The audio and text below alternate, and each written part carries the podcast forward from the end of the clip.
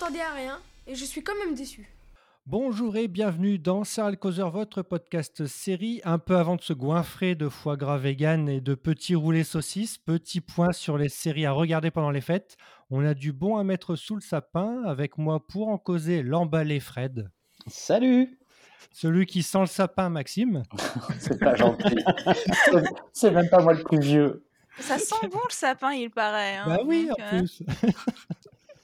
Il paraît, parce qu'elle, évidemment, c'est que du faux sapin acquis. Je ne crois pas dans les sapins, j'en ai jamais. Voilà. Le lutin Stéphane. Oh, bonjour. Et la guirlande acquis. Super. Tu sais que ça va être genre quelque chose qu'on attend avec impatience et avec curiosité, toutes ces présentations, introductions, je dirais même. C'était très long acquis. Comme une guirlande. Bref. Alors, on va commencer par The Sex Lives of College Girls. Alors, ça a le nom d'un porno, mais c'est pas du tout ça. C'est sur HBO Max. C'est créé par Mindy Kaling, qu'on a vu dans The Office et dans Mindy Project. Et aussi par Justine Noble, qui a écrit pour Brooklyn Nine-Nine et Mes Premières Fois. Aki, qu'est-ce que ça raconte? Est-ce que c'est bien? Oui, bonjour. Alors, est-ce que c'est bien? En vrai, c'est agréable, c'est très agréable à regarder. C'était nul, on va couper tout ça. Je reprends. Oui, c'est bien. Je pense que Mindy Kaling est assez douée pour écrire des teen shows. Mes toutes premières fois, c'est un peu dans la même vibe, mais on continue à la fac. Donc, c'est des gens un peu plus âgés, donc encore plus de sexe, encore plus de blagues, hein, plus crues, etc. Mais toujours aussi divers et plutôt bien écrit. Hein. Tout ça, ça marche très bien, le rythme est bon. Et jamais dans les épisodes, je me suis ennuyée pour le coup et j'ai regardé ça d'une traite, sans problème. Voilà de quoi ça parle. Attention, accrochez-vous. Alors, Alors, ce sont des jeunes femmes qui vont arriver à la fac, dans une fac hyper huppée dans un coin des États-Unis. Et en fait, elles s'y attendaient pas, mais elles vont devenir colocataires. Et par la force des choses, elles vont devenir amies. Voilà. Chacune a des visions très éloignées de la sexualité et des relations romantiques. Alors forcément, il y en a une dans l'eau qui est une lesbienne dans le placard. Il y en a une autre qui est en train de lutter contre sa culture pour devenir autre chose que ce que ses parents veulent. Là, on retrouve le côté Mindy Kaling avec l'héritage indien, etc. Donc ça, c'est toujours très sympa quand elle raconte le clash des cultures. Je ne sais pas pour vous, mais voilà. Et il y a aussi Pauline Chalamet dans tout ça. Quelle horreur. Mais quoi, franchement, ça va. Et je trouve qu'elle a un sacré accent français quand elle parle américain. Enfin, quand elle parle anglais, pardon. Je sais pas si c'est juste moi ou si c'est mon cerveau qui me dit « Ah, écoute et fais attention » et là, tu t'entends ça. Et donc, il joue quelqu'un de plutôt conservateur et qui va se dévergonder à la fac. Voilà. J'ai l'impression que c'est du peacock, c'est-à-dire que ça se veut drôle, mais ça ne l'est pas. Et... Non, mais je sais pas ce que t'as contre Peacock. C'est très bien Peacock en fait. Littéralement, c'est très bien Peacock. Enfin, toutes les comédies de NBC, on les regarde en fait. Donc, c'est léger. Ça... Bon, ok, j'ai regardé parce que c'était léger. Je me dis, tiens, un teen show qui pourrait peut-être m'interpeller. Mais en fait, au bout d'un moment, t'as des blagues en fait qui sont. Enfin, t'as l'humour qui est un peu trop présent en fait. J'ai l'impression que c'est peu forcé. C'est pas vrai en plus. C'est pas possible, t'as pas tout regardé. Pas grave, moi je suis d'accord avec moi-même. Moi j'ai un peu pleuré, hein, je vous le dis. Ah ben moi aussi, voilà. Et puis ça prend un tournant dramatique et qui est assez quand même. J'ai pas été aussi loin. Après, en fait, ce que je suppose on peut déplorer, c'est que ça coche toutes les classes du wokisme, comme diraient certaines personnes. Bah si, c'est la vérité quoi. Mais moi je trouve que c'est ça le bon. Le bon côté woke, c'est justement sensibiliser les gens et puis parler sans tabou. Et clairement, dans la série, il y a zéro tabou, quoi. D'ailleurs, je crois que c'est dès le premier ou le deuxième épisode où il y a une soirée où tout le monde est censé être nu, tu vois. Donc oui. Bon, voilà, no shame, voilà. Non, et aussi, je voulais quand même dire, les actrices, là, je les trouve bien dans leur corps aussi, dans le sens où elles sont pas, genre, hyper minces, hyper belles ou quoi que ce soit. D'ailleurs, je les trouve pas très belles, je vous le dis. Voilà. Et franchement, pour une série américaine, ça change, voilà. En revanche, j'avoue que le frère de l'une des protagonistes est fait pour être le beau gosse de la série. Et il est effectivement beau gosse, je suppose. Et il est tout le temps à poil aussi. évidemment. Mais tout le monde est tout le temps à poil, en fait, littéralement. Stéphane, qu'est-ce que t'en penses? J'ai été très surpris parce que les premiers épisodes, c'est vraiment les clichés les plus atroces que tu peux trouver sur l'université américaine. Et Mindy Kaling et John Noble ont réussi à le... Pas John Noble, hein. C'est n'importe quoi. Ils ont réussi à le transformer, à transformer leur série pour éviter que ce soit un truc complètement idiot et qu'on ait déjà vu 36 milliards de fois, quoi. C'est très moderne au final et c'est très drôle, c'est très émouvant et non, c'est une belle surprise. Je m'attendais pas à ce qu'à la fin je sois autant attaché à ces quatre filles là et que c'était intense, quoi. La fin était vraiment très intense, ouais. Et c'est pas une redite de Sex Education ni une redite de Never Have I Ever. Enfin, c'est quelque chose. Ça n'a aucun rapport en plus. Oui, mais tu vois, ça parle quand même beaucoup. Enfin, ça s'appelle Sex Lives of College Girls. Mais je trouve que ça parle pas tant de sexe que ça. Ça parle de sexualité, mais pas tant de sexe. Tout à fait. Le titre porte en confusion quand même. Mais ouais, en fait, c'est vrai. Avec un titre pareil, je pense que tout le monde s'est... je pense qu'ils ont joué là-dessus. Parce que oui, c'est vrai que c'est pas très très osé, c'est vrai. Le premier épisode est réalisé par David Gordon Green, qui est quand même pas réalisateur méconnu puisqu'il a fait quand même les 2 derniers Halloween. Il a fait aussi, plein de films un peu, loin de l'esprit de Sex Lives of College Girl. Donc voilà, c'est juste pour info pour ceux qui connaissent. Bah, faut manger, hein, à un moment donné. C'est vrai. Mais il en a fait qu'un, donc à mon avis, il avait assez mangé après. Mais c'est parce qu'il est exé aussi, prod exé. Ah oui ? Ah d'accord, ouais. Ok. Ouais. Oui, Pauline Chalamet, moi, elle me rappelle son frère, donc ça m'a un peu fait chier, mais...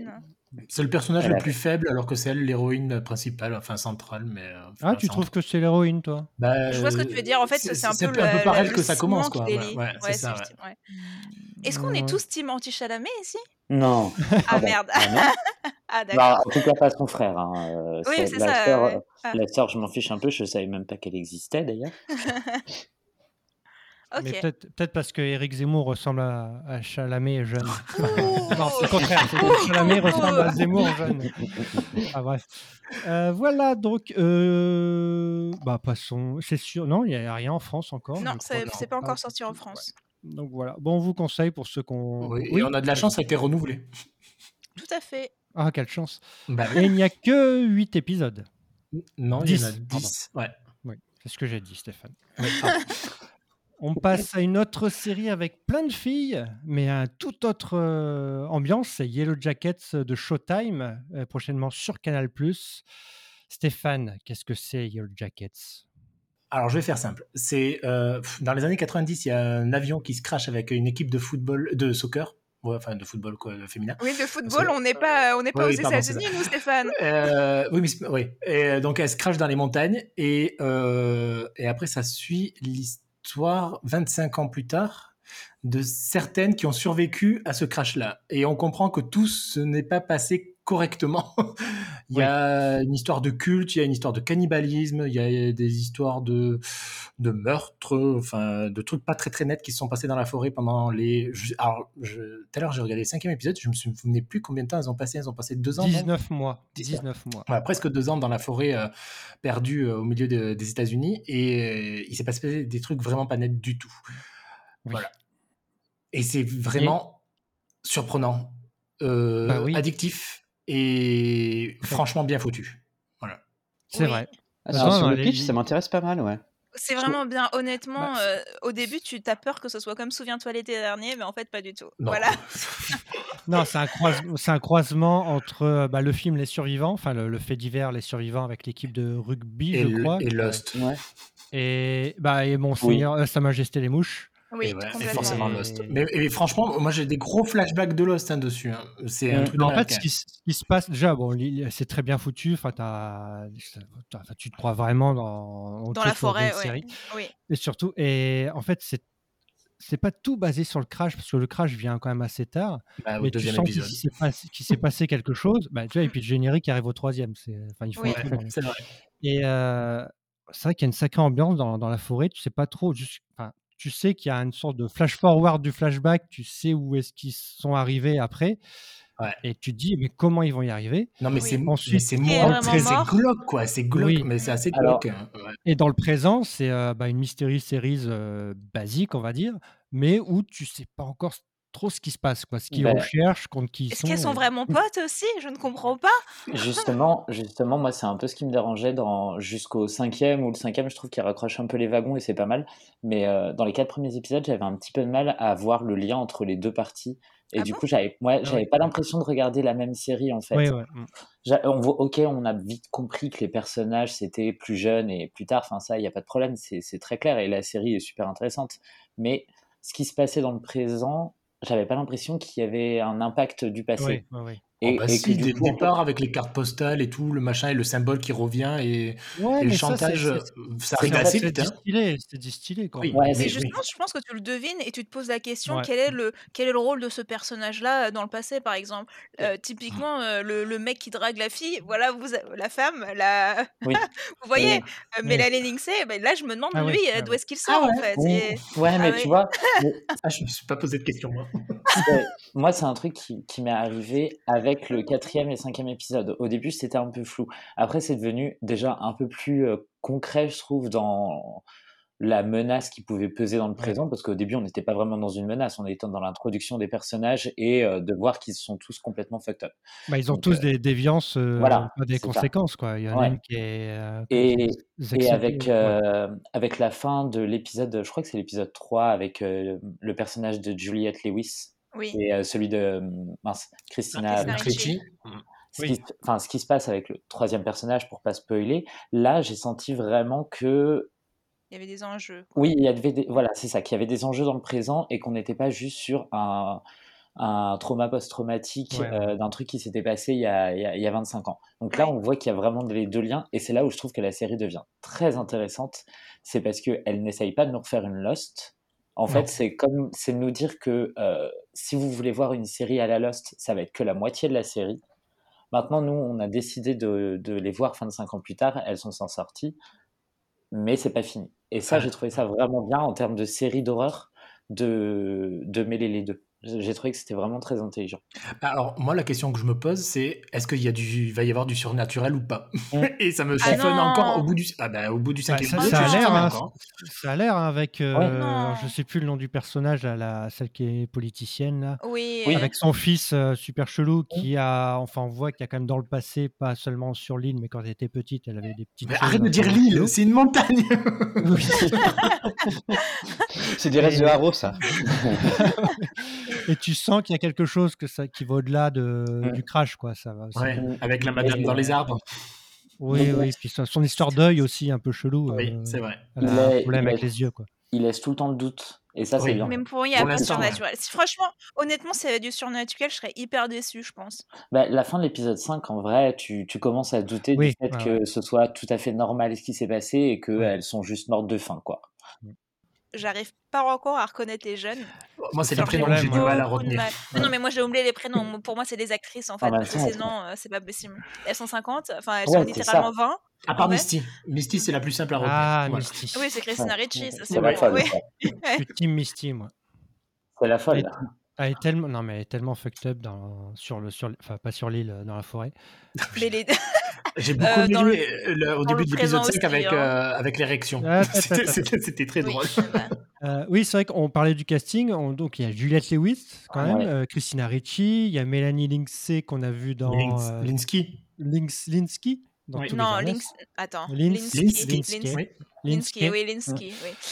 Et d'autres, après les jeunes, s'il y a Ella Purnell qu'on avait vu dans Sweet Beater. Ella Purnell est mieux là-dedans que dans Sweet Beater, désolé. En fait, il faut qu'elle joue des ados, une ado en fait. Elle a l'air d'être la plus vieille, faut arrêter. Pas du tout, alors vraiment, non, je sais pas. Qu'est-ce que tu connais en âge? Il y a la gamine de Santa Clarita Diet aussi. Oui, c'est vrai. Et la meilleure pote d'Ella Purnell aussi, j'ai reconnu sa tête, mais j'arrivais pas à placer son nom. Alors, moi, j'ai les noms. Alors, j'ai Sophie Nélisse. Ah, mais c'est Sophie Nélisse, tout à fait. Bah, c'est la Canadienne qui parle français, qui était dans Up the Book Thief, le film. Tout à fait. Et moi, un truc que j'aime beaucoup avec la série aussi, c'est que c'est la première depuis très très longtemps où je commence à faire des théories. Ah, oui. Ah merci. Ça, ouais, là, ça fait du bien, ça, oui. C'est vrai. Et ça, ça fait vraiment du bien de retrouver ça, de savoir, par exemple... Enfin, je me doute, en fait, que tous les personnages qu'on voit dans la forêt et qu'on voit pas dans le présent... Ils sont pas tous morts. Pour moi, ils sont pas tous morts. Ouais. Ils sont pas tous morts, contrairement à Lost. Ouais. N'est-ce pas ? Bon, en tout cas, on la conseille quand ça arrivera sur Canal+. Oui. Jetez vous dessus. Mais non, mais c'est très bien fait. C'est, on sait pas où... Ça a été renouvelé là récemment pour une saison 2. Ah cool. Oui. Ouais, ah ouais. On ne sait pas où ça va encore. On a le A, on a le Z, mais entre A et Z, on ne sait pas quoi. Ce que j'aime bien aussi, c'est que sur, tu m'as perturbé, hein, j'allais dire sur l'île, dans la montagne, ça prend son temps. Ça va pas vite, et ça c'est bien. Parce que bon, pour après virer au niveau culte comme ils ont pu virer, je pense qu'il faut du temps quand même. Oui, parce qu'il y a aussi ce truc, c'est que celles qui sont dans le présent, elles ne racontent jamais rien parce qu'elles ne sont pas ensemble, elles ne se voient quasiment pas, donc elles ne parlent jamais du passé, donc on ne sait jamais ce qui se passe. Oui, c'est vrai. Non, mais il y a beaucoup de mystères et ça, c'est bien, c'est vrai, vous avez raison. Mais tu sens que quand même Mélanie Lynskey, quand elle fait la cuisine, c'est quand même autre chose. Ah là là, voilà. Ce petit lapin là. Il y a des petites choses, voilà, des petits restes hein, quand même. Enfin bon. Le gros morceau de ce mois-ci, c'est la saison 3 de Succession. Alors on l'attendait, on dit est-ce que ça va être aussi bien que la saison 2, qui était aussi bien que la saison 1. C'est sur My Canal, ça vient de se terminer. Fred, est-ce que Succession vaut le coup? Succession. Bah oui, Succession, c'est toujours bien. Non, mais en plus, avec le cliffhanger qu'on avait eu sur la fin de saison 2, forcément, on a attendu la saison 3 de pied ferme.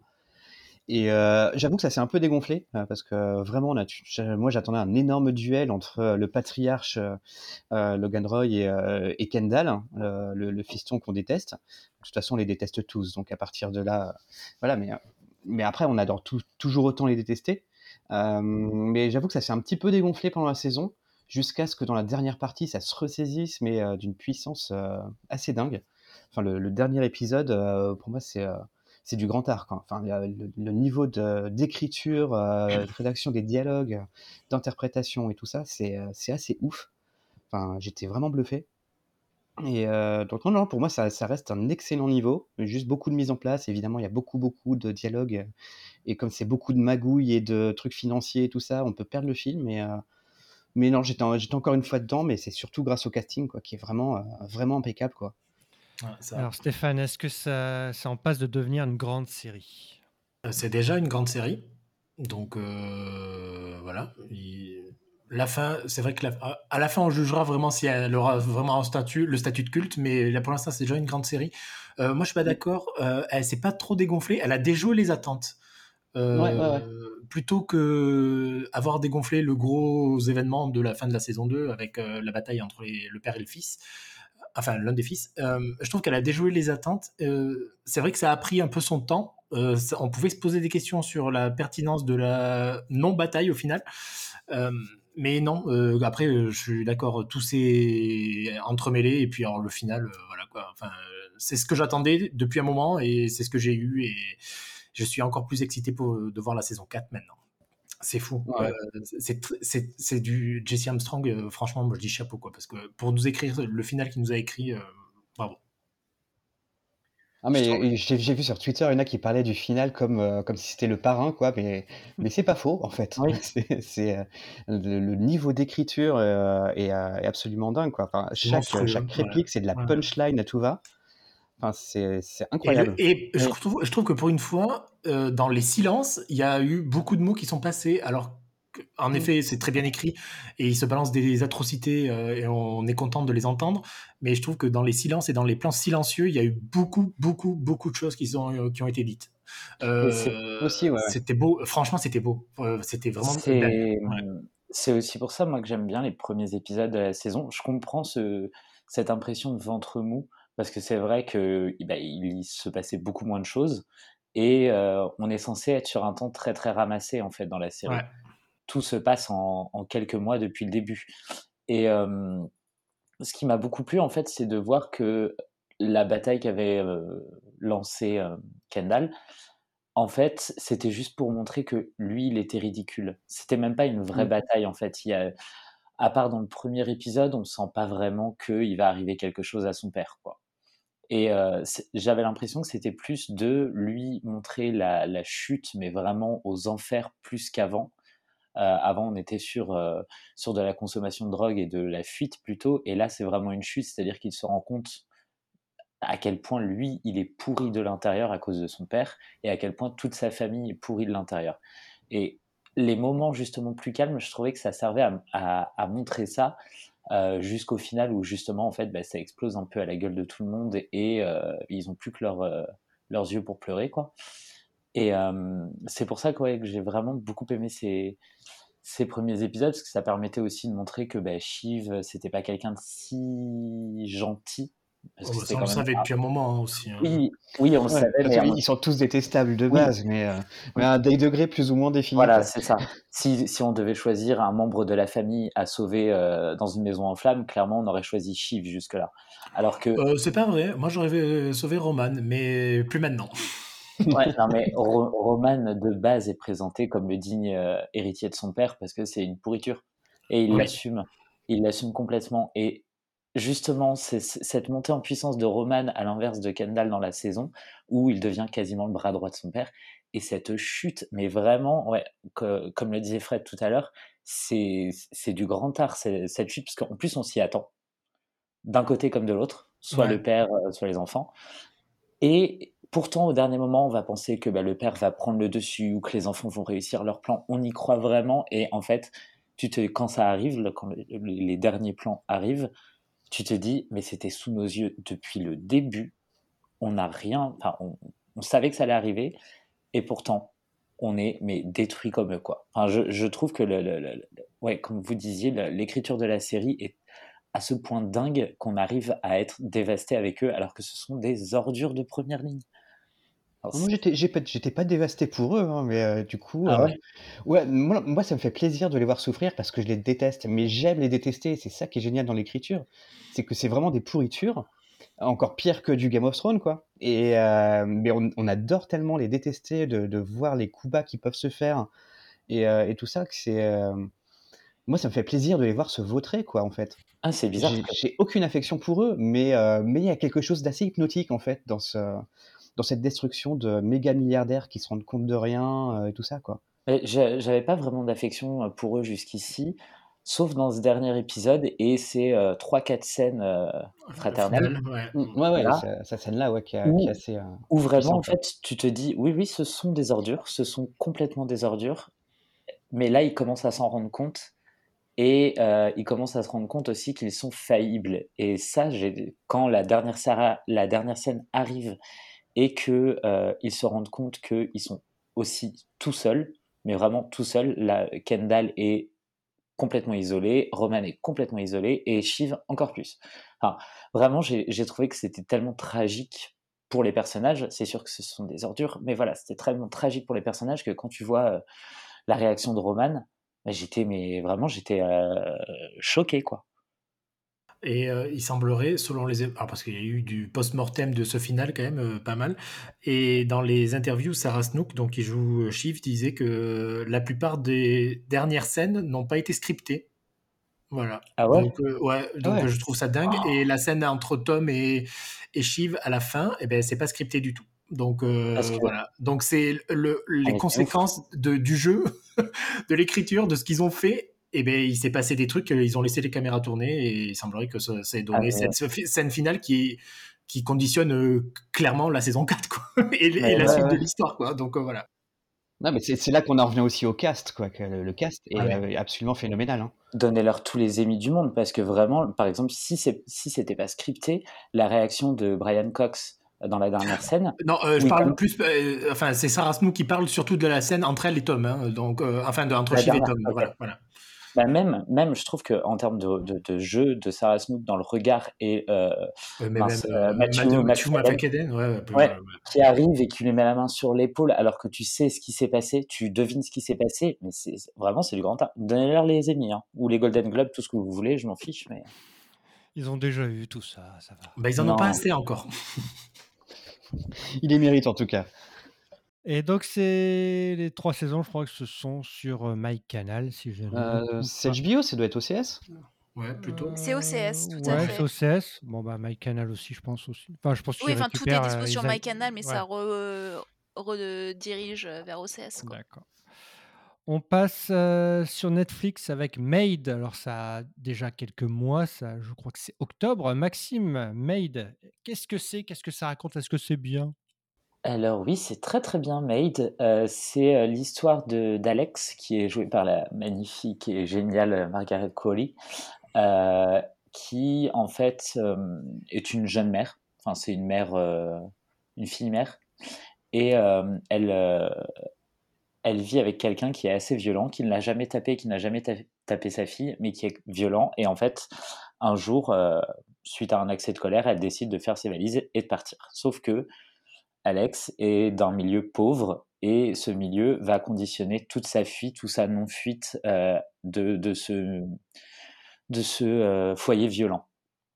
Et du coup, on va la suivre pendant toute une saison, donc c'est 10 épisodes, se battre avec des petits boulots, notamment, comme le titre l'indique, un boulot de femme de ménage, où littéralement à l'écran, on voit le décompte de l'argent qui lui reste, qu'elle gagne, qu'elle dépense pour sa fille, qu'elle perd parce que son employeuse lui a fait à l'envers. Enfin, c'est très intelligemment mis en scène et ça montre vraiment très très bien à quel point l'argent et la condition sociale conditionnent justement ta liberté, quoi. Parce que vraiment, Alex revient 3 ou 4 fois voir son ancien copain parce que elle a besoin de thunes, elle a besoin qu'on garde sa fille parce qu'elle ne peut pas elle peut pas se payer une nounou.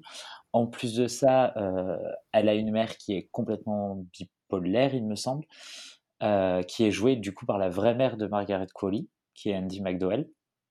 Et le dernier truc qui est très très bien dans la saison, c'est que on montre que les violences faites aux femmes, elles sont encore très très normées par la loi et qu'on n'est pas prêt à ouvrir ça à tout type de violence. C'est-à-dire qu'en fait, elle se barre de son foyer, son mec faut forcément récupérer sa fille et sa copine par la même occasion.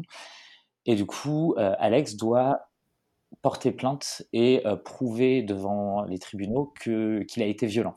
Sauf qu'il ne l'a jamais tapé. Et elle le dit, elle ne ment jamais.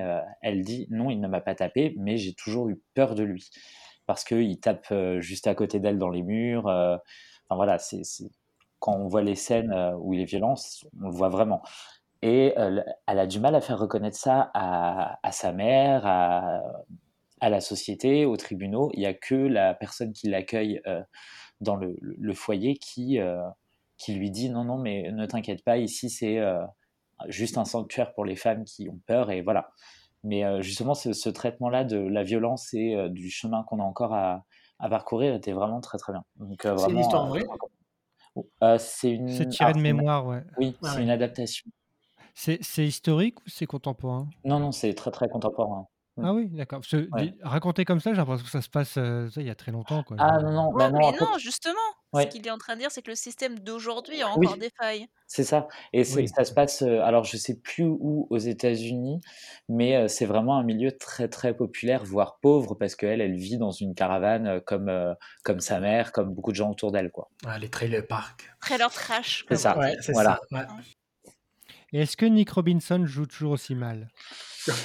Oui, on le voit pas beaucoup, Dieu merci. Oui, il y a aussi, pour les fans de The Good Wife, il y a Annika Nonirose.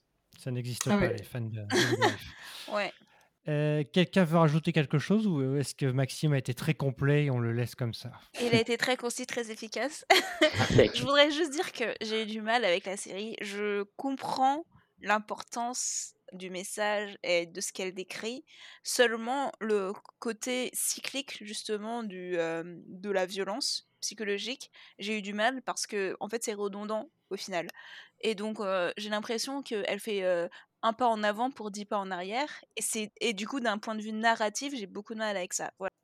Le problème, enfin je suis d'accord avec toi que c'est très redondant, elle revient 3-4 fois vraiment dans ce trailer park, mais c'est aussi conditionné par l'argent à chaque fois, ou par en fait elle est vraiment juste bloquée, elle peut pas faire autrement. Bien sûr. Parce que, non, mais ça c'est très bien fait justement. Sa voiture est morte, sa mère en a pas, elle est obligée d'aller voir son ex pour pouvoir emmener sa fille à l'école.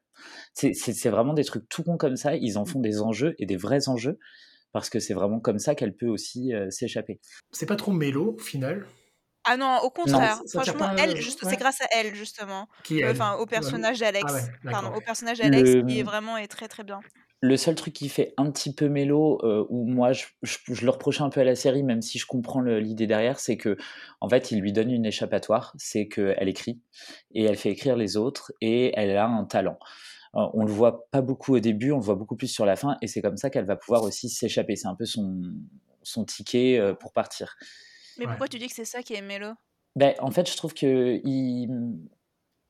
la placer avec ce don-là, ça la rend, exceptionnelle. Exceptionnelle par rapport aux autres. Si ça fait partie de l'histoire de la vraie histoire de la jeune fille, en quoi ça serait du mélo ? Ben non, mais c'est que dans la fiction placée comme ça, parfois ça m'a un petit peu dérangé, parce qu'en plus on insiste sur le fait qu'elle a arrêté l'école avant, que voilà. Parce qu'elle était enceinte.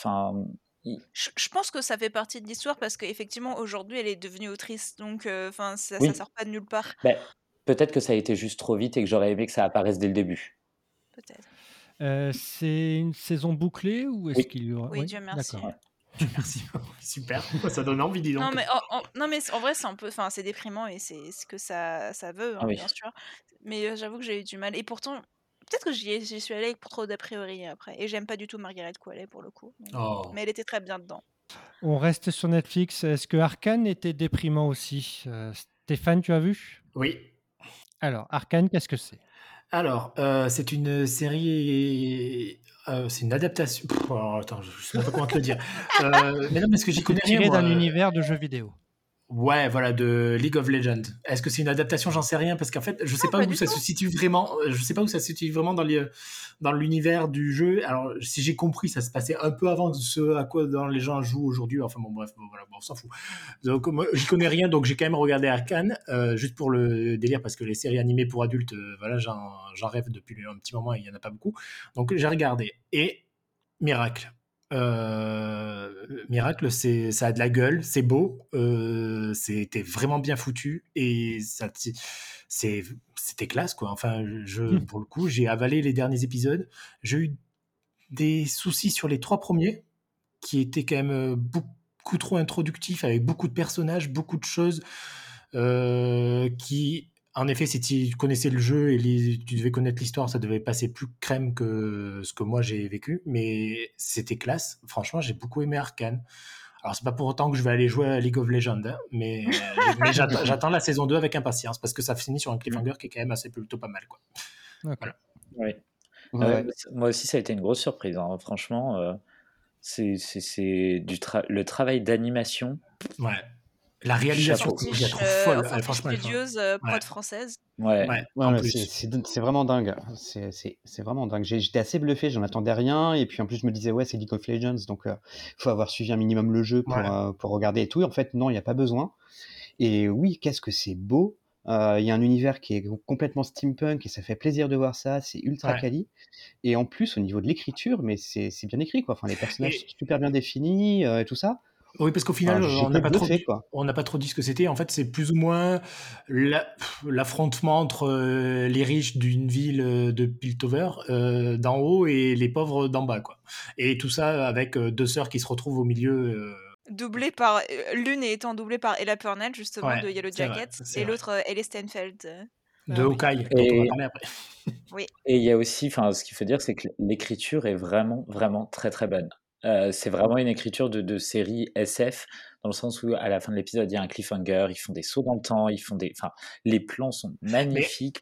Ils ont été aidés par le mode de diffusion. Netflix les a diffusés sur 3 semaines par paquet de 3, et ça se voit, il y a 3 arcs distincts, et bon, t'as les 3 premiers qui sont vraiment la partie introductive, et puis après t'as les 2 autres, et pour le coup la diffusion... De toute façon, Netflix va avoir tendance à maintenant étaler ses diffusions pour... voilà, mais bon, on s'en fout. Mais c'était vraiment intelligent de le faire de cette façon-là. Il y a eu, en plus, il y a eu de la conversation toutes les semaines pendant 3 semaines, et puis pour le coup, Arkane était vraiment très bien, donc ils ont eu raison de faire ça. Alors, je suis complètement d'accord avec tout ce que vous avez dit, mais c'est ça aussi qui m'a empêchée de regarder la série. J'ai trouvé ça trop riche visuellement, en fait. Donc du coup, ça, déjà, je ne savais pas quoi regarder, et l'animation, elle est tellement spéciale que je pense que je ne suis pas habituée et je n'ai pas du tout accroché, c'est pour ça. Mmh. Putain, mais toi, l'animation, dès que ça, y a un truc qui te va pas, tu lâches assez vite, je trouve. Je lâche, c'est vrai, parce qu'en fait, de base, je suis pas fan d'animation, donc j'ai besoin que ça me plaise pour avoir la volonté de regarder, quoi. Ah, bah après je suis très animée, c'est vrai. C'est une adaptation aussi à l'image qu'on te propose, hein, au visuel qu'on te propose. C'est ça, bah ouais, et bah j'ai pas réussi à m'adapter, voilà, je suis juste fermée d'esprit, que veux-tu que je te dise ? Voilà. La seule chose. Pardon, je voulais pas t'agresser autant, mais bon. J'étais curieuse quand même parce que, bon, même si j'ai jamais joué à League of Legends, j'aime bien League of Legends, et il y a une chanson de Imagine Dragons dans la série d'ailleurs, qui avait fait aussi un opening d'un tournoi international de League of Legends. Et voilà. Il faut dire qu'ils ont fait une BO spécifique pour la série avec tout plein d'artistes connus et reconnus, dont Imagine Dragons qui fait le générique de Arkane. Ah, mais c'était pas plus tout Imagine Dragons ? Moi, j'ai cru que c'était. Ah non, c'est pas tout. Ah non, c'est pas tout Imagine Dragons. Non, il y en a plein. Il y a Woodkid aussi qui a participé, je crois. Ah non, je regrette qu'il n'y ait pas Against the Current. Voilà, je dois le dire. Mais ça, c'était calé aussi. Enfin, franchement, ils ont mis des sous et ça se voit, en fait. Et après, j'ai vu pas mal de gens, de graphistes, enfin, d'animateurs. Est-ce qu'on peut dire que c'est de l'animation 3D, du coup ? Enfin, bref. Bah, oui, l'animation. C'est celle shadée dessus, mais oui, il y a de la 3D. C'est ça, oui, mais... Bref, j'ai lu pas mal de commentaires qui disaient que les conditions de travail et les conditions de salaire n'étaient pas terribles. Évidemment. Voilà, je voulais juste dire un mot là-dessus. Tout ce qui est effets spéciaux, oui, forcément. Est-ce que c'est renouvelé ? On ne sait pas encore. Oui. Si, on sait. Bah attends, pour 2023, Bebop, annulé rapidement, hein, Cowboy Bebop. Oui, mais je pense que... Oui, mais c'était pas... Alors, qui a vu Cowboy Bebop ? Rapidement, qui a vu et qui... Non, personne. J'ai regardé les 2 premiers juste pour me faire une idée. Ah mais bon. C'est bizarre que ça vous a pas plus attiré que ça. Mais bon. Moi, j'ai commencé à regarder l'animé. Voilà. L'animé est bien. Hein. Il y a c'est rapide en plus. Pauvre John Cho. C'est ça. Prière pour lui. On passe à rien à voir. The Beatles Get Back, ce documentaire réalisé par Peter Jackson. Enfin, réalisé. Il n'était pas là non plus pour les archives, hein, pour réaliser les archives, mais il était là pour superviser le projet, faire le montage. Allez, pouf pouf, à qui tu veux en parler ? Je pense que c'est Fred aussi qui voulait en parler. Fred, donc tu veux en parler ? Fred, et après, je rebondirai dessus parce que j'ai quand même des choses à dire. Sauf si Fred dit des choses parfaites et que tu n'auras rien à dire. C'est vrai. Sans vouloir trop m'avancer, j'aurais quand même des choses à dire. Pas dans le sens où ce ne sera pas parfait, mais juste que... Voilà. Allez, c'est bon, tu t'enfonces. Fred, vas-y. Bon, je me lance du coup. Non, Get Back, du coup, c'est par Peter Jackson, donc c'est forcément en 3 épisodes et c'est forcément à chaque fois plus de 2 heures. mais dès qu'on aime les Beatles, en fait, voilà, on plonge dedans. C'est toute la conception. Après, je vais pas revenir sur l'historique parce que c'est compliqué et voilà, c'est assez long, mais en gros, c'est sur la fin de la carrière des Beatles avant qu'ils se séparent, pour le dernier enregistrement, dernier concert, etc., où on voit vraiment leur dernière dispute, mais aussi comment ils vont créer des titres, voilà, comme Get Back, comme Let It Be, comme voilà, des trucs ultra cultes. Donc on est vraiment dans l'intimité de la création des titres du groupe. On voit que c'est Paul McCartney du coup qui reprend le lead. On voit John Lennon qui danse avec Yoko Ono entre 2 enregistrements, Ringo Starr qui fait des blagues, George Harrison qui tire la gueule parce qu'il veut se barrer. Mais voilà, le risque qu'il pouvait y avoir, c'est que ce soit complètement nostalgique et en fait pas du tout. Enfin, c'est plein de vie, c'est plein de bons moments. Ça, c'est rempli d'aperçu de leur créativité, ça célèbre vraiment ce qu'ils étaient à l'époque, et ça se termine en plus par le concert qu'ils avaient fait sur les toits du studio à Londres, donc voilà, enfin, quand on aime les Beatles, c'est génial. Je pense que quand on connaît pas trop ou qu'on n'est pas plus fan que ça, il y a pas mal de moments où on doit s'emmerder un peu, mais perso, j'étais bien plongé dedans. Voilà, ça fait plaisir, et surtout tout ce qui est les images, c'est des images d'archives qui datent de 60 ans et la qualité d'image, la restauration est assez folle. Enfin, j'ai l'impression que ça avait été tourné hier, quoi. Mais oui, c'est incroyable. Il y a à peine du grain ou quoi que ce soit, c'est incroyable. Bref. Ouais. C'est ça qui rend le truc ultra vivant aussi, quoi. Oui. Le choix des images et le montage, du coup, fait que ça rend tout ça super moderne. Donc, moi, j'étais assez bluffé, même si c'est long et on le sent. Mais waouh, quoi. Enfin, les Beatles, ça reste le meilleur groupe du monde. Ah bah... Non, je vais pas te contredire. J'arrête. Non,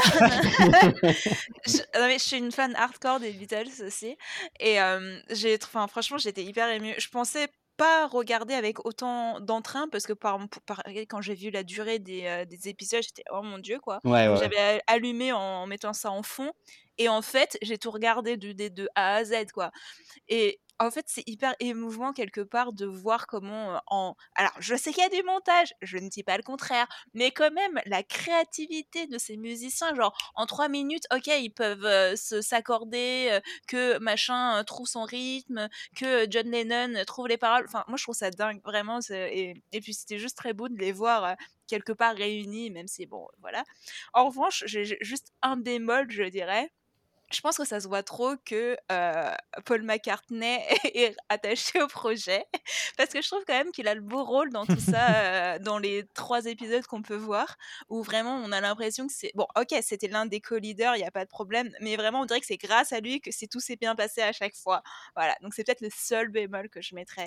Et aussi, j'ai trouvé que la dernière apparition sur les toits des studios d'Apple, du coup, c'était un peu un anti-climax, dans le sens où je m'attendais à une représentation un peu plus vive, je suppose, et au final on voit effectivement tout parce qu'il a laissé s'enquêter, mais au final il se passe pas grand chose, voilà, donc il y a juste c'est le deuxième bémol, mais sinon incroyable. Moi j'ai bien aimé les réactions de tous les Londoniens, justement. Oui, ça c'était marrant, ouais. Les micro-trottoirs, c'était excellent, et ça prouve aussi à quel point ils étaient aussi clivants à leur époque, donc bref, c'est très très bien. Et donc, c'est sur Netflix. C'est sur Disney+. Ah bon ? Oui, c'est sur Disney+. Et donc, c'est sur Disney+. Voilà. Pardon, j'ai écrit Netflix, je ne sais pas pourquoi. On reste pas sur Netflix. On retourne sur Netflix avec The Witcher saison 2 qui vient de commencer. Maxime s'est jeté dessus. Ah oui, je me suis jeté dessus. C'est surtout que j'ai tenté de voir les fesses de Henry Cavill. J'allais dire, je suis jeté sur Henry Cavill, c'est tout, ouais. Alors... Pas du tout. Il n'y a pas de scène de baignoire. Alors, si, on le voit torse nu, mais alors c'est un mec qui ne m'attire absolument pas, et encore moins dans The Witcher, parce que je le trouve anti-sexy au possible avec ses cheveux longs et ses yeux de dragon, là. Mais non, c'est juste que c'était un dimanche gueule de bois et que je n'avais rien à regarder ce matin, donc je me suis tapé les 3 premiers épisodes et j'ai ri. Et vraiment, je sais que ce n'est pas une comédie, mais tout est risible dans cette série. C'est assez hallucinant de désastre, autant dans le jeu d'acteur que dans le scénario, que dans la réalisation. Il n'y a rien qui va, vraiment. Tu ne comprends pas les histoires, tu les comprends un peu mieux qu'en première saison, parce qu'il n'y a pas de... Ah, il n'y a pas de jeu sur la temporalité cette fois ? Ouais, non, sur les 3 premiers, en tout cas, il n'y a pas de jeu sur la temporalité. Ah, cool. Donc on suit vraiment le parcours de deux côtés, deux sets de personnages, quoi. Mais c'est lent. Vraiment, il ne se passe rien. On nous fait croire qu'il y a des enjeux. À aucun moment, on nous les explique et on ne comprend pas ce qu'ils fuient, ce qu'ils recherchent. Genre, il y a tout un épisode où ils sont dans la forêt. Tu ne sais pas où ils vont. Tu ne sais pas quel est leur but, quoi. Donc, tu vois un épisode de gens qui sont dans la forêt. Trop bien. Autant regarder Silence, ça pousse. Enfin, je sais pas. Oh, l'attaque gratuite sur Silence, ça pousse. Ah non, mais au moins Silence, ça pousse, quand t'allumes sur cette émission, tu sais ce que tu vas regarder. Oui, c'est vrai. Henry Cavill, pourquoi il a été là-dedans ? Je cherche toujours une explication sur le fait qu'il fasse autant le minimum syndical, à part qu'il ait un gros chèque derrière, très probablement. Mais apparemment, il kiffe le jeu. Hein, donc... Ouais, c'est ce qu'il disait, que c'est un gros nerd. Non, mais d'accord, ok, d'accord, très bien. Il adore le jeu. Bah alors, mets un peu de cœur quand tu joues. Enfin, je sais pas, mais vraiment du tien, parce que vraiment, on comprend à peine ce qu'il dit. Il n'y a aucune émotion qui passe quand il est censé être inquiet. T'as l'impression après, c'est aussi un problème de réalisation. Hein. Et le réalisateur, il faut qu'il fasse des trucs aussi. Hein. Ah, c'est pas que la faute de Henry Cavill. Je ne veux pas le défendre, lumière, mais quand même. En fait, défends-le quand même. Très après, c'est pas le principe du personnage aussi, d'être mutique et tout ça ? Non, parce que là, il ne l'est pas. Il parle. Ah, C'est ça. Et tu parlais de réalisation, Stéphane. Je pense qu'il n'y en a pas. Enfin, il n'y a pas de réalisateur derrière. C'est pas possible. Dans le 3e épisode, il y a une attaque auprès de la jeune, je ne sais plus comment elle s'appelle. Bref. Il y a une attaque et à aucun moment t'as peur parce que tu vois tous les artifices de il fallait qu'elle se place là pour que les effets spéciaux se mettent là. Ouais. Bah, c'est ce qui m'avait fait fuir en saison, enfin dans le premier épisode de la première saison. Hein, donc, voilà. Ça n'a pas changé et tu sais exactement comment ça va se finir, c'est-à-dire que The Witcher va arriver d'en haut et il va le trucider. Enfin, tu le vois arriver avant que la scène se passe et tu fais mais pourquoi enfin, non, vraiment, c'est horrible. C'est pas grave. Mais t'as plus la gueule de bois. Non, ça va. Donc ça va. Donc ça t'a aidé. Ouais, un petit peu. Donc tu vas pas continuer. Non. Sauf si t'as une gueule de bois. Bah, on verra demain. Super. Bon, changement de registre, mais on reste un peu dans les zéros, j'allais dire, dans les héros. Hawkeye sur Disney+. Là, je me suis pas trompé de plateforme. Fred, Hawkeye. Bah, tu parlais de zéro, oui, ça convient plutôt bien. Oh, t'es dur. Ah, oui, clairement. Non, t'es dur. Non, mais j'ai un biais, c'est que le comics de Matt Fraction et David Ara est excellent et hyper innovant au niveau de la narration et tout ça. Et là, il n'y a absolument rien de tout ça. C'est une petite série de Noël où Jeremy Renner sur les premiers épisodes se fait chier. Oui. Les scènes d'action sont ultra lambda. Voilà, on attend juste de voir le caïd à la fin et puis voilà quoi. Non, après j'aime bien Kate Bishop. Hailee Steinfeld s'en sort plutôt bien pour apporter un peu de sympathie au personnage et voilà. Mais voilà, c'est clairement la série qui est faite juste pour apporter une relève à Jeremy Renner parce que voilà il commence, il a une personnalité qui devient un peu touchy à Hollywood maintenant et Disney veut s'en débarrasser quoi. Et pourquoi ? Attends, mais je suis pas au courant. Qu'est-ce qu'il a fait Jeremy Renner ? Ah, mais il y a des trucs comme quoi, il y a quelques petites violences qui traîneraient, des petites prises de position qui ne sont pas très clean. Ah ouais, tout ça, okay. Je savais pas non plus. Ouais. Ok, d'accord. Pour le coup, c'est une série qui n'aura aucune conséquence derrière, je pense, à part introduire Kate Bishop, quoi. C'était ma question, c'est est-ce que vraiment il y a un intérêt derrière le personnage de Hawkeye ? Parce que déjà, rien que dans les films, je trouvais que son intérêt était limité. Et là, j'ai du mal à voir où est-ce qu'on peut aller avec ce personnage. Ben, pas grand-chose, il n'y a aucun enjeu en fait dans la série. Okay. Mais déjà, il y a un spin-off de prévu. Ça a l'air très léger, Noël. Enfin, c'est pas du tout. Oui, c'est une série de Noël. C'est une série de Noël quand même. Oui, parce que ça se passe à Noël. Ça aurait pu se passer à Pâques, ça aurait été une série de Pâques. Non, mais. Oui, c'est juste parce qu'il y a 3 guirlandes qui clignotent dans les décors. Quoi, enfin, et qu'il y a un chat qui porte un bonnet de Père Noël. Donc, non, je trouve que c'est très familial quand même. Hein. Non, vraiment. Ah ben moi, je trouve ça très dark en fait. Enfin, bon, bref. Ah. Très dark, mais très familial. Bon, si on veut se faire spoiler un petit peu, oui, de toute façon, on l'attendait après le film Black Widow. Il y a la sœur qui débarque dans la série aussi à un moment. Tu veux dire Florence ? Florence Pugh, ouais, elle débarque, mais pour pas faire grand-chose non plus. Donc voilà, c'est une série qui n'a pas vraiment de conséquences. Ça reste, je pense que ça restera juste sympathique, mais sans plus, quoi. Et ben, je trouve qu'elle n'a pas d'autre ambition que d'être sympathique et de... C'est ça. Donc, et moi, je prends mon pied. Elle est réussie à ce niveau-là. Ben ouais. Voilà. Et alors que moi, les séries Marvel, c'est vraiment pas ma tasse de thé, quoi. Donc, et je m'amuse bien, en fait. Je suis content de. En plus, je me suis tapé Black Widow parce que j'aimais bien Florence, donc je suis bien content de la voir. Alors que parce que je savais qu'elle allait arriver, donc aussi ça a des machins. J'aime beaucoup Hailee Steinfeld en Kate Bishop, J'aime beaucoup Hailee Steinfeld, donc voilà, je suis content de voir qu'elle a un rôle autre que dans Dickinson où je peux pas me la voir. Ah putain, merci. Oui, pardon. Ah non, elle est insupportable dans Dickinson. Elle est insupportable tout court, mais bon. Et puis pour le coup, Jeremy Renner, son histoire avec qu'il a perdu l'audition à cause de toutes les batailles, à cause de toutes les explosions et tout ça machin, je trouve que ça apporte quand même une certaine un héros fatigué et ça questionne le héros fatigué quoi, et de la façon dont il peut transmettre son héritage quoi. De Noël, du coup. De Noël. Est-ce qu'on est vraiment dans un univers qui peut se permettre ça, juste de questionner son héros fatigué ? Ils questionnent leur héros tout le temps. Enfin, cet après-midi, je suis allé voir Spider-Man, mais c'est des questions où je me suis dit, c'est vraiment des questions récurrentes. Et qu'est-ce qu'un héros aujourd'hui ? Qu'est-ce qu'un héros qui a des... Non, mais là, c'est le héros par rapport à son handicap de la surdité. Ce qui n'est pas ce qui est original, quand même. Bah, Daredevil. Ouais, non, mais lui, c'est aveugle. En fait, là, Marvel est rentré dans une telle frénésie autour d'une seule histoire, enfin, d'une histoire, de plusieurs histoires qui se regroupent autour d'une seule, que j'ai du mal à concevoir, en fait, le fait qu'il y ait une série qui ne serve à rien, qui soit juste sympathique. Il y a tellement de fric en jeu, ils pourraient tellement faire autre chose avec leur fric que... Ah non, mais on sait à quoi ça sert. Ça sert à introduire Kate Bishop, hein, qui sera le fer de lance des Young Avengers. Hein. Ouais, mais est-ce qu'une scène dans un film peut pas faire ça? Enfin, honnêtement, je suis pas. Enfin, là, on pourrait le dire pour d'autres séries, aussi, hein.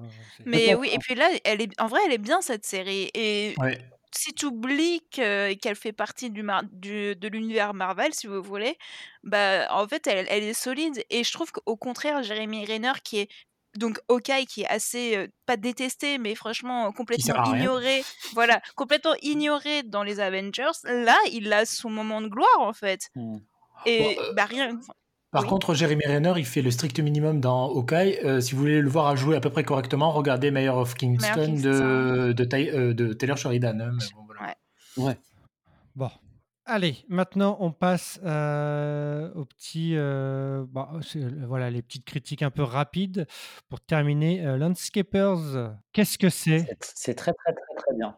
C'est l'histoire de Suzanne et Christopher qui sont joués par Olivia Colman et David Thewlis, voilà, qui en fait ont tué les parents de Suzanne et vont se faire gauler 15 ans après parce qu'en fait ils se sont exilés en France et ils reviennent à cause de problèmes d'argent.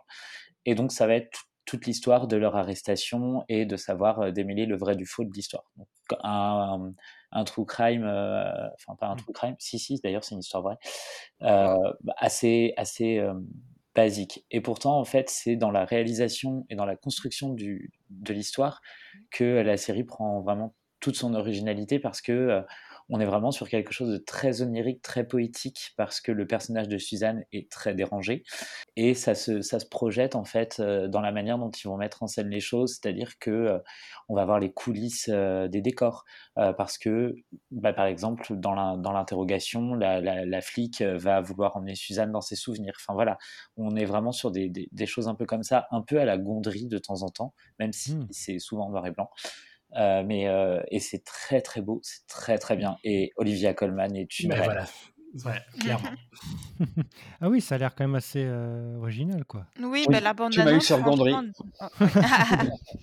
Mais le premier épisode est quand même assez violent, hein, beaucoup plus violent. Il est très particulier et c'est pas facile de rentrer dans l'histoire quand même. Oui. Si tu m'avais pas convaincu en off, franchement, je crois que j'aurais lâché au bout du premier. Hein. Oui, il faut atteindre le deuxième pour que ça prenne un peu de sens, parce que dans le premier, on ne comprend pas trop ce qui se passe, on n'a pas tous les éléments. Ouais. Mais moi, c'est dans le deuxième épisode, il y a une scène où justement Olivia Colman et David Thewlis sont sur un canapé et où Olivia Colman lui montre en gros quelque chose qu'elle faisait quand elle était petite avec les rebords de canapé. Et c'est d'une beauté, cette scène. C'est vraiment, j'ai eu envie de chialer devant. C'est tout con. Mais Olivia Colman te transmet ça et la réalisation est tellement bien faite. Enfin, vraiment, pour moi, c'est une des séries de l'année, quoi. Ah, carrément. Ouais. Mini-série, c'est ça, 4 épisodes. Ouais. Très bien. On passe rapidement sur Ghost, Stéphane Wacky. En gros, c'est tout bateau comme pitch. C'est un couple qui vient d'hériter d'une maison et cette maison est hantée par des fantômes de toutes les époques, donc tous les morts qui sont déroulés, tous les morts qui sont morts, voilà, dans la maison. Et la femme dans le couple a un accident et se retrouve avec le pouvoir de voir ces fantômes. Voilà, c'est une comédie. C'est très très drôle. C'est vraiment pas mal. Donc, c'est avec Rose McIver, notamment. Alors, oui, il faut préciser que tu parles de la version US, parce que Maxime regarde la version UK aussi. Mais la version UK a déjà 3 saisons, non ? C'est ça ? Oui, la 3 saison s'est terminée. Ah, c'est ça, voilà. Ouais. Je parlais de la version US, que je viens de découvrir, donc qui est actuellement en cours, qui se finit là, d'ailleurs. Non. Il finit là. Si ? Ah non, ils vont continuer. Ils ont eu un renouvellement jusqu'à 22 épisodes, jusqu'à la fin de la saison. Ah, c'est vrai. Ah, je savais pas. Ok, je pensais que ça était fini là. Bon, du coup, ce n'est pas le cas. Et donc, ce qui est pas mal, c'est que tous les fantômes en fait sont vraiment d'époques différentes. Il y a un viking, il y a un mec de Wall Street, on dirait, qui donc des années 90, enfin 2000 plutôt, ouais, 2000. En 90 même. Il y a un chef scout. Enfin, honnêtement, c'est très très varié. Alors le seul regret, je dirais, c'est comme le mari n'est pas capable de voir les fantômes. Parfois, je trouve que c'est un petit peu incohérent les scènes où il se trouve avec les autres et genre où il dit juste rien. En fait, il attend que les fantômes parlent, mais c'est pas que les fantômes parlent. Enfin, vous voyez ce que je veux dire ? C'est le seul point noir que je. Alors, je ne cherche pas la cohérence ni la vraisemblabilité, mais c'est juste ça me choque à chaque fois. Je suis mais fais quelque chose, sors de la scène. Fais quelque chose. Pour le coup, c'est bien mieux traité dans la version UK parce que, enfin, c'est même parfois un peu cacophonique. Au début, ça m'a un peu dérouté. Ah, oui, ah bah j'aurais voulu ça en vrai. Ah bah non, bah attends, tu rigoles, ça l'est dans les premiers épisodes. Il y avait tellement de gens qui parlaient en même temps que j'ai failli arrêter. Oui, parce que c'est les fantômes. C'est les fantômes. Alors, mais pas avec lui. Mais si. Non.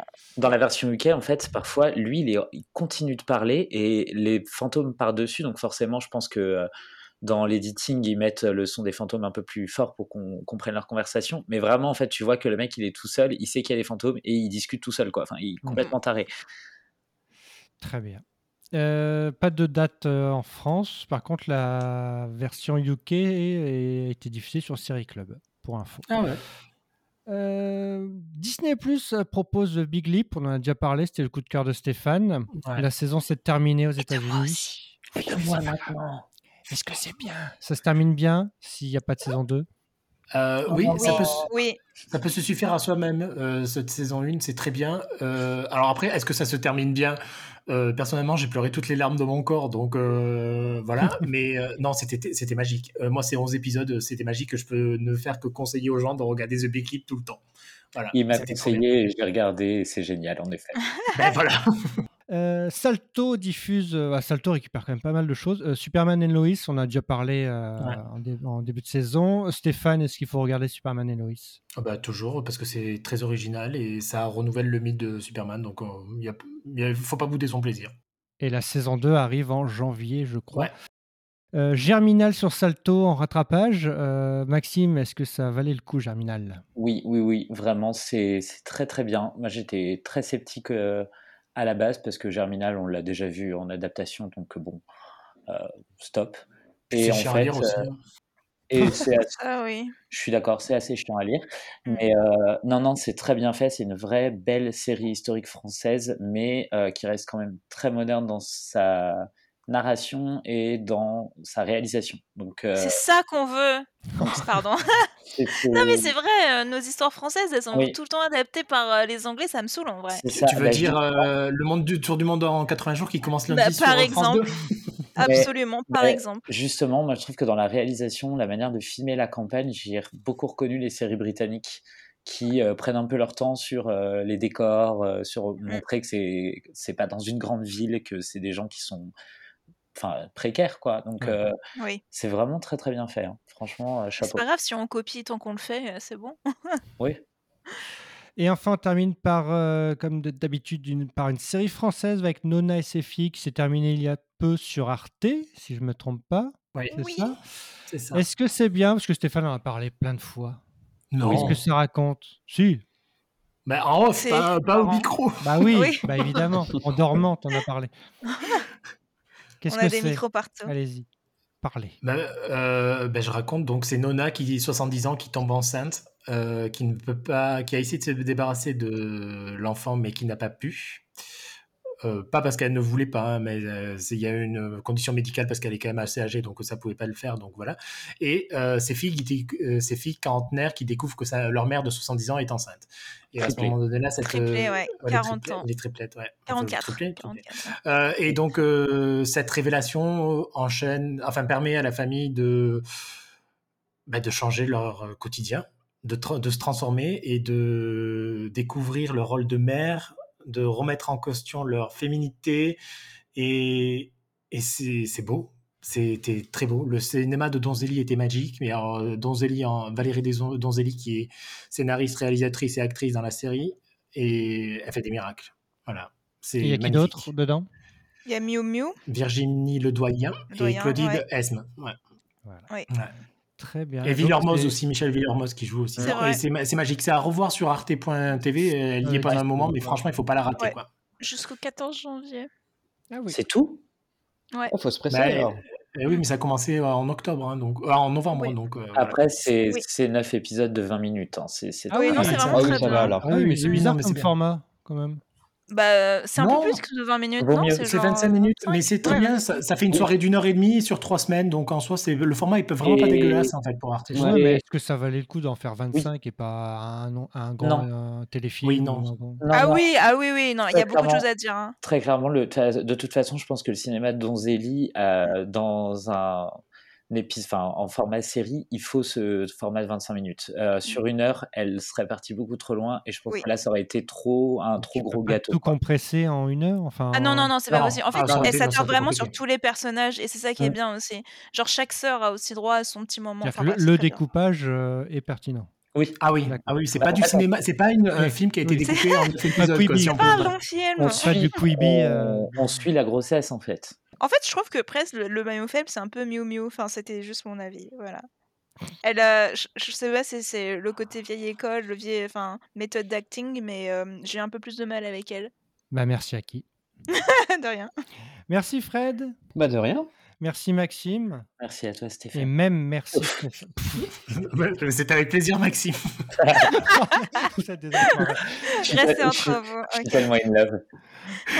Passez de bonnes fêtes, rattrapez plein de séries, on en parle à la rentrée. À bientôt, c'est Alcozer sur toutes les plateformes et tous les réseaux. Salut. Bonne soirée, bonne journée, bref, bye.